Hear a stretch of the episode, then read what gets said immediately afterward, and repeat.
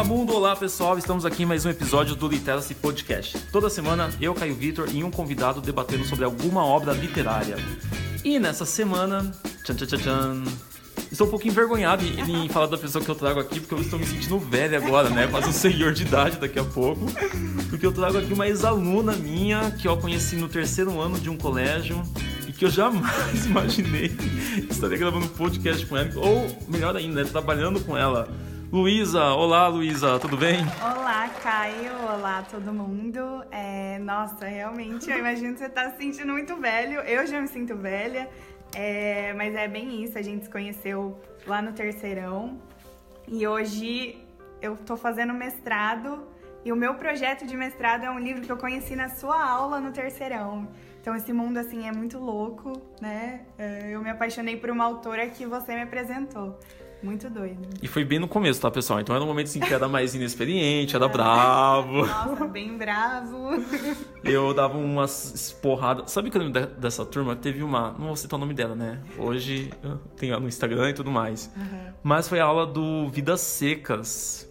Que eu falei do Vidas Secas de modo geral, e aí eu tinha pedido a leitura, eu passei alguns tópicos, e eu falei assim, que em grupo vocês tinham que discutir sobre esse tópico. Uhum. Aí ela falou assim, ah, mas outra pessoa não fazia, assim, que não sei o quê, não sei o quê, não sei o quê. Nossa, mas aquele dia eu não dormi. É, você não era o professor preferido, assim, do terceirão, mas tudo bem, foi. Olha isso, já gerou um fruto que foi eu, né? Não, sim, né? Não, hoje eu me dou super bem, mas aí depois eu lembro que eu falei assim, mas então, ainda bem que eu não sou tua professora, né? Porque são duas pessoas diferentes. E eu faço assim, você vai fazer assim Ai, agora. Jesus, mas vamos lá, Luísa. A sugestão que você me trouxe, Marina Colassante, por que esse livro? Então, Caio, é, como eu já falei, eu tô fazendo mestrado agora e eu escolhi a Marina, eu acho que por uma identificação totalmente pessoal. Eu gosto muito dos temas que ela traz. É, quando eu conheci, na verdade, o livro lá atrás com você, em 2015. Ai, é, meu Deus. eu gostei muito da maneira, da maneira como ela retratou as mulheres mesmo. Acho que é, é um modo muito sensível e ela é muito leve, ela é muito muito criativa, ela se preocupa com símbolos. E eu pude alinhar isso à minha linha de pesquisa, que é também sobre paisagem. Então, acho que deu muito certo. E eu acho que realmente me identifiquei com essa escritora. Dela tratar também dos contos de fadas, que sempre foi, ah, foram sempre os meus livros preferidos. Eu amo princesas, eu amo essas coisas. Então, quando eu me deparei com, com isso, eu falei que. Eu, eu pensei que também tem a ver comigo. Eu acho que isso é o mais importante, assim. E acho que ela retrata essa função humanizadora da literatura que a gente sempre discute bastante, é, levando a gente a essa reflexão da figura feminina. Então, com a Marina, eu consigo refletir sobre a, a minha a minha condição de mulher, eu pude pensar na condição de mulheres que eu amo também, que convivem comigo, de mulheres que eu não conheço. Então, acho que essa é a parte mais importante assim dessa função humanizadora da literatura. Mas Lu, antes da gente falar sobre o livro, quem é você, Luísa? Verdade, sou eu. então, eu me chamo Luísa. É... Não, fala seu sobrenome, né? Vai que eu trago uma outra Luísa é, futuramente. É verdade, é verdade. Sou a Luísa Negrão. É, eu tenho 21 anos. Eu acabei de me formar em letras vernáculas na UEL. E eu entrei, graças a Deus, graças um pouco a você também, né, que me passou mil textos. Eu entrei no mestrado da UEL esse ano. Estou fazendo mestrado em literatura.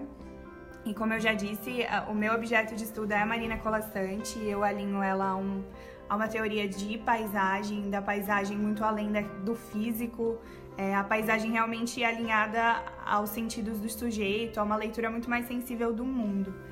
E ah, acho que de mim é isso. Não, é isso. Ela também, pessoal, é irmã de um amigo meu, acho que é ex-amigo agora, né? Porque é o mau caráter, que já faz dois meses que eu tô esperando pra gravar um podcast, mas deixa, eu vou colocar ele nas minhas rezas de sexta-feira. É, é, é bom, okay. é boa. Mas enfim, fica o recado, Luiz. Bom, pessoal, falar da Manicula Sante é falar de uma autora contemporânea, viva, produz pra caramba, simpática, e uma autora que ela trabalha nesse mundo, como a Luísa já comentou, do universo dos contos de fadas.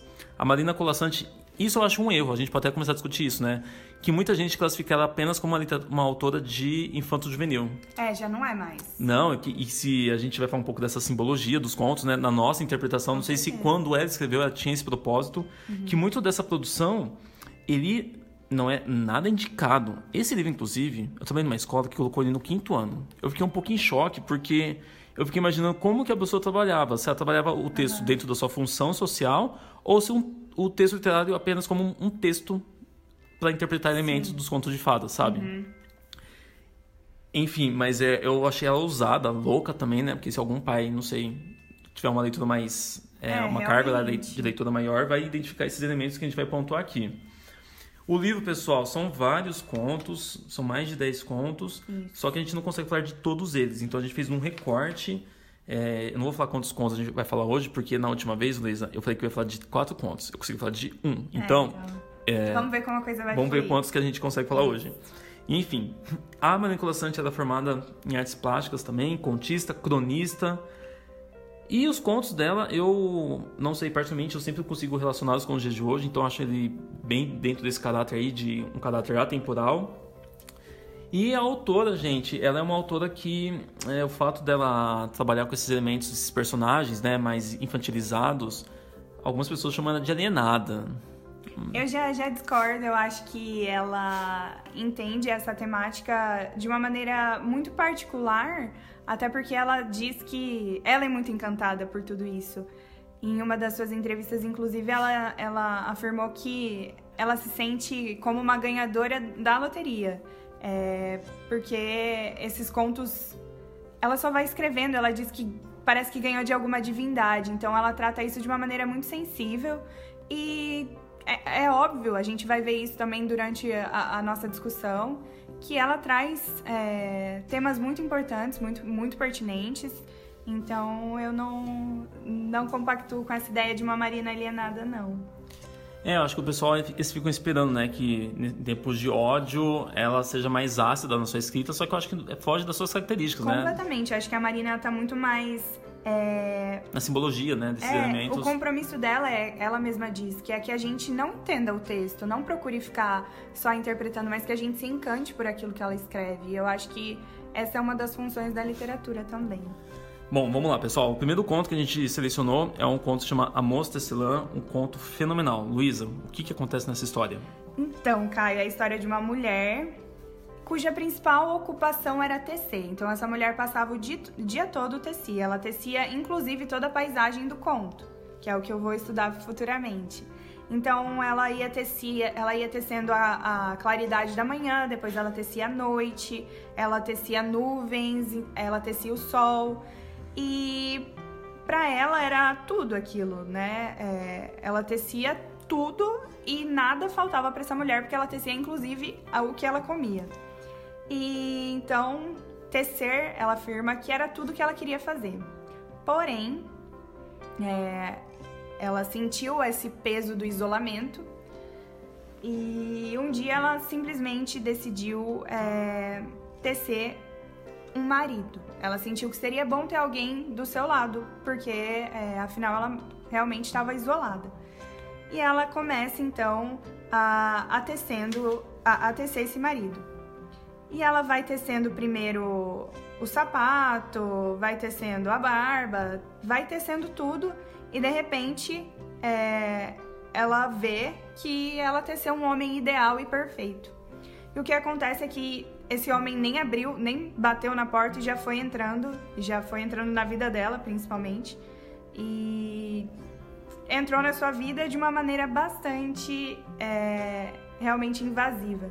E a gente vai vendo isso no conto porque a partir do momento que esse homem entra na vida da, da moça tecelã, muda completamente a paisagem, é, a gente vê uma mudança de cores, a gente vê uma mudança de, do espaço em que essa mulher se encontra junto com esse marido. E ela diz que ela foi feliz durante algum tempo com esse marido, mas aí ele, ele começa a, a impor realmente as suas vontades. E ele achou ótimo esse, essa, esse fato de que ela tecia tudo. Então ele começa a se aproveitar disso. E ele vai ordenando o que essa mulher deveria construir. Primeiro, ele ordena que ela construa um palácio. E aí, a partir disso, a mulher ela fica meses e semanas aprisionada. E ficava muito triste também. Ela diz que, que tecia e entristecia. E aí, o, o palácio fica pronto. E o que acontece é que esse marido tranca ela no cômodo mais alto, da torre mais alta, e ainda insatisfeito, ele continua pedindo diversos luxos para ela. Ele pede cavalo, ele pede cofres. E aí o que acontece é que a tristeza que essa mulher sentia acaba superando a grandeza do castelo. E aí ela sente que durante a noite ela gosta, ela, ela relembra dela sozinha de novo e é exatamente isso que ela deseja. Aí a gente vê é, como esse conto é cíclico, porque ele começa com essa mulher tecendo amanhã e termina com essa mulher sem o marido também, é, tecendo novamente os traços de luz. Então, esse conto, se a gente for pensar, ele tem muito dos elementos aí dos contos de fadas, né? Então, a questão do príncipe encantado. Sim. Eu tenho a questão da, dessa parte mais alta de uma torre, que a gente pode associar já a Rapunzel. É, completo, o desejo de uma mulher que quer um homem, que é um homem ideal, um homem perfeito. Acho que tem muito disso também, né? É que aí a gente já vai essa parte mais de valores patriarcais, cristalizados. É, exatamente, exatamente. Especialmente essa ideia de príncipe, né? Sim. É que agora acabou, mas antes tinha todo aquele negócio lá, príncipe, né? Príncipe, príncipe, príncipe. E de completude também, né? Eu só vou me sentir completa se eu tiver um homem ao meu lado, né? Então, nesse conto, eu tava conversando com a Luísa, a gente faz um papo antes da, da gravação, pessoal. Um conto tem vários elementos. Então, quando a gente pensa na escrita de autoria feminina, né, a gente tem uma tendência de mulheres que escrevem Existem algumas fases, que eu acho que eu já comentei aí, não sei, mas existem algumas fases da literatura de autoria feminina e uma dessas fases é quando as mulheres reproduzem esses valores patriarcais, uhum. que é o que acontece até a metade do conto, né? É, exatamente. Só que para a mulher romper esses valores patriarcais é ela tem que estar esgotada, né? É o ápice ali, né? Ela não pode suportar mais como acontece com a personagem, Isso. que ela tenha coragem, audácia, vamos dizer assim, uhum. de começar a tecer tudo o que ela teceu e que ela acreditou um dia que isso é seria sinônimo de felicidade para ela e tudo mais. É... Eu acho que é bem essa afirmação que, que aparece no, no conto de que a tristeza dessa mulher supera a grandeza do castelo. Então ela realmente estava muito triste, ela estava muito incomodada porque ela não fazia mais a, as suas próprias vontades. Então acho que esse realmente é um grande pontapé para uma mulher quando ela se vê escrava de alguém, refém de alguém. Realmente dá uma vontade enlouquecedora de se libertar. E é o que acontece com ela. Então é bem é, até a metade do conto, a primeira fase da, da literatura de autoria feminina, que a gente chama de fase feminina, né? Sim. Mas se a gente for pra pensar também, a gente vai ver o quanto que esses contos, ou melhor, na verdade a mulher, né, ela... A gente não tem tantas mulheres que conseguem sair de um relacionamento assim abusivo como foi o dela e o quanto que ele, ele aparece de forma maquiada, né? Então, a princípio eu estava apenas satisfazendo, acho que a autora até usa desejos, né? Então é só um desejo, uma vontade. É, e ele é meu marido, né? então eu, eu, o meu dever é satisfazer realmente aquilo que ele deseja, né? Isso me lembra muito um pouco da Simone Beauvoir. Eu estava lendo recentemente um livro não tem nada a ver com a Maria Sante, mas enfim, é um da Jamila Ribeiro, e que vai falar um pouco, né, que a Simone Beauvoir, ela traz essa ideia, assim, da, da figura do outro. A mulher é vista para o outro. Ela uhum. tem uma função como uma cadeira, que você pode sentar na cadeira, a mulher tem um papel é, de servir para alguma coisa, que no caso, então, seria ao homem, o que, o que é, é o que acontece no conto. É, e o homem, ele se sente é, realmente atraído pela mulher por conta do, dessa, desse dom que ela tinha de tecer tudo. Então é um movimento de interesse, Sim. é um jogo de interesse completamente, né? E a gente desconstrói um pouco algumas, alguns valores, né? Então a gente desconstrói um pouco da ideia de contos de fadas, vamos dizer assim, né? O final de Felizes para Sempre, a ideia de casamento, isso me chama bastante atenção, uhum. de um homem para completar a mulher, porque eu acho que é, me dá uma raiva quando pego o catálogo de livros de literatura, Luísa, e tem os, você vai ver assim, né, infanto juvenil, e que ainda prevalece a ideia assim que o final feliz é um homem com a mulher, sabe? A mulher não termina sozinha. É, nesse conto é feliz para sempre, é só a mulher no singular mesmo, é ela por ela mesma sozinha. E eu acho isso maravilhoso. E aí que a gente entra na segunda fase, né? É, dessa dessa literatura de autoria feminina, que é a fase feminista. Que existe, então, uma ruptura com essa, com essa escravidão que essa mulher sentia e esse desejo de, de uma defesa mesmo da sua própria essência de, de, de mulher. E aí é quando o homem desaparece, ela mesmo provoca esse desaparecimento do homem. E ela volta a tecer o, o dia é, com, da maneira como ela gostava. E ela deixa também. A, acaba aquele encarceramento físico, né? De, um, de uma torre, de um, de um quarto escuro. Ela volta para sua casa pequena e simples e se vê tecendo a luz da manhã. E até uma ideia também da, da sua construção de identidade, né? É como uhum. se ela não tivesse uma identidade Exatamente. e que isso vai fazer com certeza ela ser uma mulher um pouco mais forte e tudo mais. É, é um conto que ele foi escrito lá nos anos 70, 80, uhum. alguma coisa assim. E a manipulação de pessoal, ela não se diz feminista, né? Ela não, se, ela não coloca não. Esse, ritmo, esse rótulo para ela. Isso. Mas, a partir do momento que você defende direitos iguais. Com, é, você já, já já se alinha muito ao pensamento feminista, completamente. E ainda essa subversão da, dos contos de fadas de que, a mulher, de, de que a princesa é passiva, no conto da Marina Colastanti a, a princesa é bem ativa, né? Inclusive ela destrói o patriarcado, ela é dona da sua, própria, da sua própria vontade. E se a gente pensar também que esse tecer é o destino da mulher, ela é dona do próprio destino Sim, também, né? Porque não tecer o seu próprio destino, né? Claro. É... Nossa, eu gosto desse conto. Eu trabalho é, bastante é, é ele. Bom, eu acho ele polêmico, bom. assim, e, é. e ele fere ele... muitos valores Exato, e ele religiosos passa, assim, em alguns momentos, né? Também, também. E ele passa assim meio. É, pode passar despercebido, mas ele tem elementos maravilhosos. Acho que essa parte da religião também, de, de que essa mulher queria muito ter um filho. Uhum. Ela fala, né, que ela vê o marido dormindo e ela pensa em ter filho com ele. E depois ela ignora completamente essa ideia de procriação, ela prefere realmente ficar sozinha, né? Ela não vai ter um filho com um homem daqueles e nem vai ter o homem, então é um conto polêmico, sim. E, e, assim, não sei, pessoal, mas particularmente eu vejo muito assim dos elementos do feminismo. E assim, o contexto de produção, o feminismo ele vai chegar mais forte aqui no Brasil dos anos 70, uhum. né? E aí ele ganha academia dos anos 80, 90. Então, às vezes a Marina fez isso talvez de modo mais inconsciente. Sim, e, sim. e não colocar um rótulo, mas veja assim, essa desconstrução.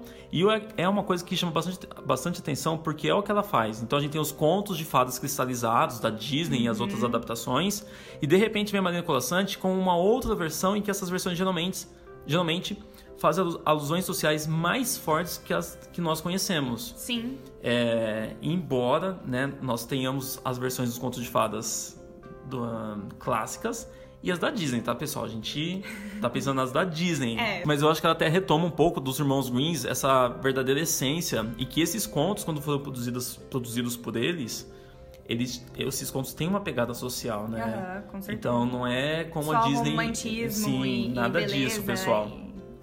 Muito bem. É, esse conto, inclusive, já caiu em várias provas de vestibulares. Eu acho que vale muito a pena no a leitura. Meu, inclusive. No seu? No meu vestibular. Você arrasou? Eu mandei bem. Mas enfim, então vamos para o próximo conto. E o próximo conto, Luísa? Então, o próximo conto é Doze Reis e a Moça no Labirinto do Vento.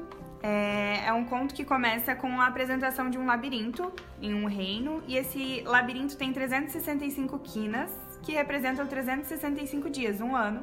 Isso tem tudo a ver com é, as personagens desse conto, que, é, que são uma princesa, a filha do rei, e o rei que aparece também, e mais 12 reis que vão aparecendo durante toda a história. E o que acontece é que essa, essa filha, é, a gente não sabe, na verdade, se é um desejo dela ou um desejo do pai, provavelmente do pai, né? De que ela se case. Então, por isso aparece a figura desses 12 reis que estão dentro desse labirinto presos. E o que acontece é que essa filha, ela desafia os reis a conquistarem o seu coração. Então, o rei que conseguir alcançar, no meio do labirinto, conseguir alcançar a filha, vai se casar com ela. Mas o que acontece é que esses reis acabam. Cada um vai de uma vez, cada rei vai de uma vez, e eles acabam passando por vários desafios é, e não conseguem, por diversos motivos, que estão inclusive atrelados a, a movimentos naturais, como o vento, como o frio, como o outono, e eles não conseguem alcançar essa princesa. Porém, o último rei, ele tem uma atitude diferente dos outros, ele acaba destruindo o labirinto. Autêntico, né? É bastante autêntico e corajoso.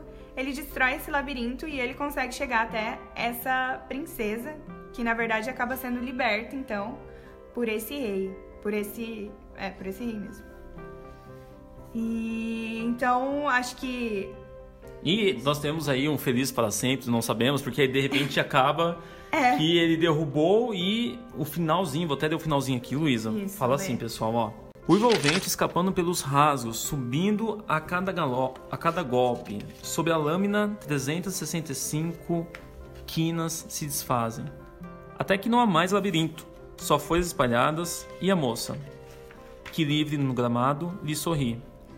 E aí essa, esse labirinto, né? Essa ideia dos seus sentimentos, né? Parece que quando a gente fala que esse cara foi mais autêntico, ousado, ele fugiu do padrão dos outros, né? É, exatamente. Acho que os outros estavam muito preocupados com a conquista para eles mesmo. Acho que esse homem, ele tem a preocupação em libertar essa mulher que estava presa no labirinto. E eu acho que o labirinto realmente como uma, uma metáfora do coração é, dessa, dessa princesa, que inclusive a gente pode fazer uma interpretação de que ela estava presa aos desejos do próprio pai dela, né? De, de que. isso é muito comum nos contos de fada, de que a filha tem que. Tem que casar e quem vai casar com a filha é o guerreiro mais bravo, o que for mais corajoso. Ou tem uma questão de interesse, né? Ah, de reinos, né? Reinos. Parceria de reinos e tudo mais.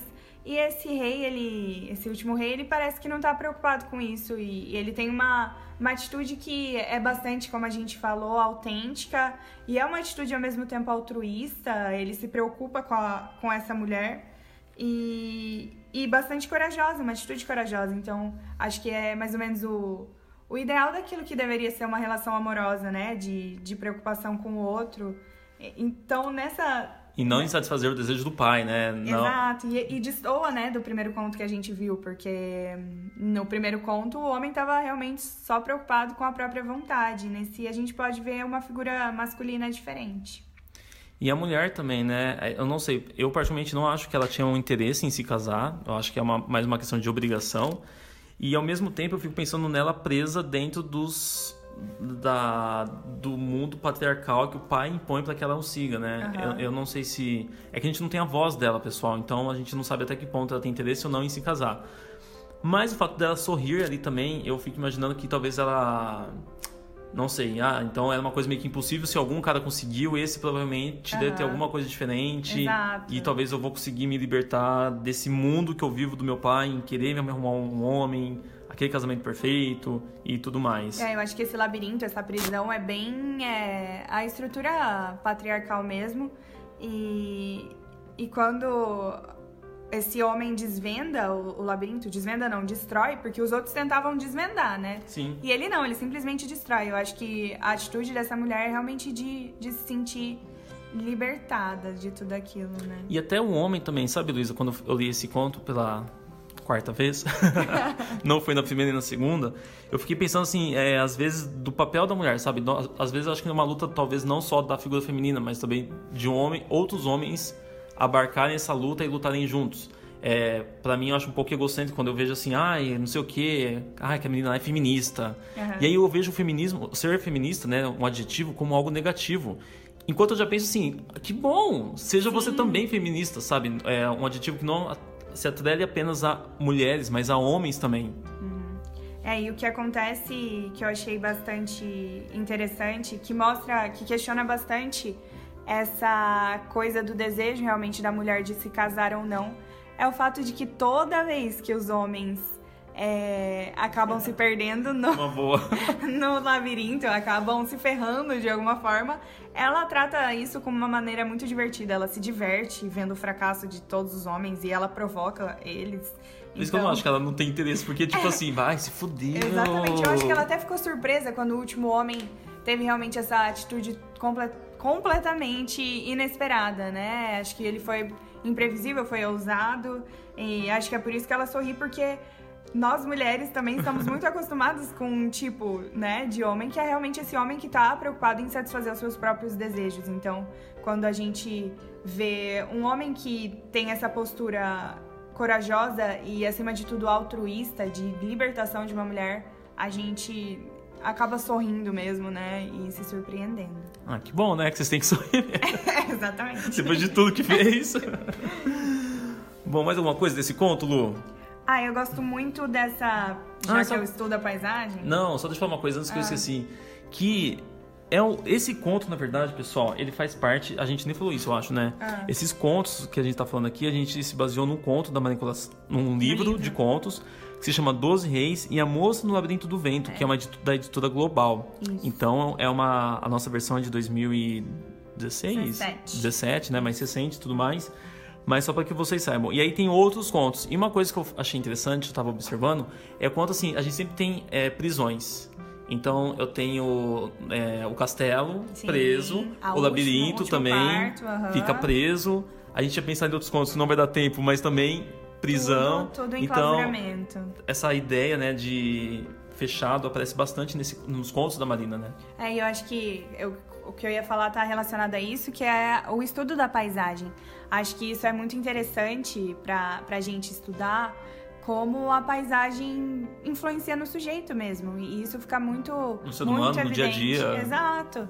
E a Marina, ela trabalha muito essa questão é, da natureza também. Eu adoro como nesse conto aparecem os elementos do vento, como o vento atrapalha esses homens, como o frio atrapalha os homens e como a natureza, a paisagem é favorável para a libertação dessa mulher. Então, vai dar muito pano assim para os meus estudos, é, vai ser ótimo. Na verdade, até assim, não só na Marina, mas em outros autores também. É... João Cabral de Melo Neto era um cara que ele super observava a questão do vento, do Sim, ar, da, do rio, que é uma coisa Aham. presente, pedra também. Quanto que essa paisagem influencia o ser humano. E assim, pessoal, espero que sempre para um lado positivo, né? Então, É, exatamente. E é interessante porque nesses contos, nos dois que a gente viu, acontece uma desconstrução da paisagem. E é através dessa desconstrução que existe a libertação. Sim. Então a paisagem é, é, assim. É, é fundamental. E a, a Marina tem realmente esse olhar muito sensível para todos esses elementos. Que vocês se libertem, pessoal, com essas leituras. Amém, gente. Lu, por que, que essa leitura é urgente? Ah, eu acho que prim- primeiramente por uma questão, claro, feminina, eu não poderia deixar de falar sobre feminismo é, quando se fala de, de Marina Colassante e dessa desconstrução da, daquela tradição dos contos de fada. É, e eu acho principalmente essa ideia de libertação, de desconstrução de um ambiente. E é claro que no- nos contos da Marina existe essa desconstrução da paisagem, como eu já falei, mas a gente sabe que existe um desejo aí de, de desconstrução de paradigmas, de tabus, de diversas ideias que são realmente e que realmente nos aprisionam.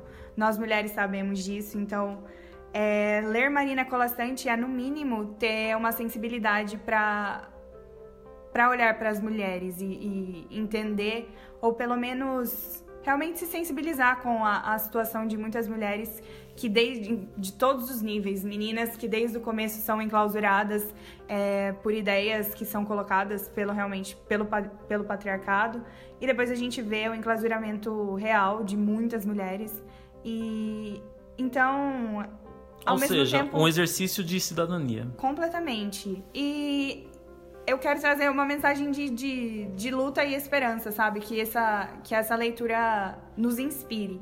Nos inspire para lutar contra esse enclausuramento é, e nos inspire a, a realmente buscar uma leitura que nos liberte, que nos faça querer lutar por esse, por esse enclausuramento e uma leitura que que nos faça ter mais esperança também de que é possível sim se desamarrar de tudo isso. Eu acho que nós mulheres temos muita força para isso e a cada dia mais a gente se mostra mais forte e mais realmente empenhada e determinada em desconstruir todos os castelos, todos os labirintos que nos aprisionam. E além disso, né, Luiz, como você está falando dessa questão do feminismo, é... pessoal, tem um livro muito bacana, leio aí Lugar de Fala da Djamila, da Djamila Ribeiro, que traz à tona essa questão da discussão sobre feminismo, feminismo negro, racismo, que não fica atrelado apenas a uma comunidade, né, a um gênero especialmente, mas que você dê espaço para que esses temas sejam debatidos também.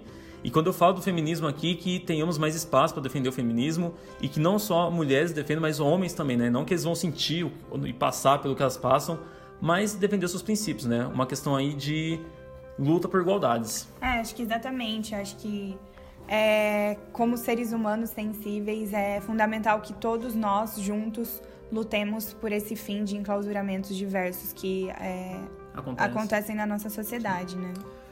Bom, pessoal, Luísa, foi um prazer. Galerinha, a gente se vê no próximo episódio. Se cuidem e até mais. Foi um prazerzaço. Muito obrigada. Espero que vocês tenham curtido bastante. E beijão. Tchau, tchau, gente.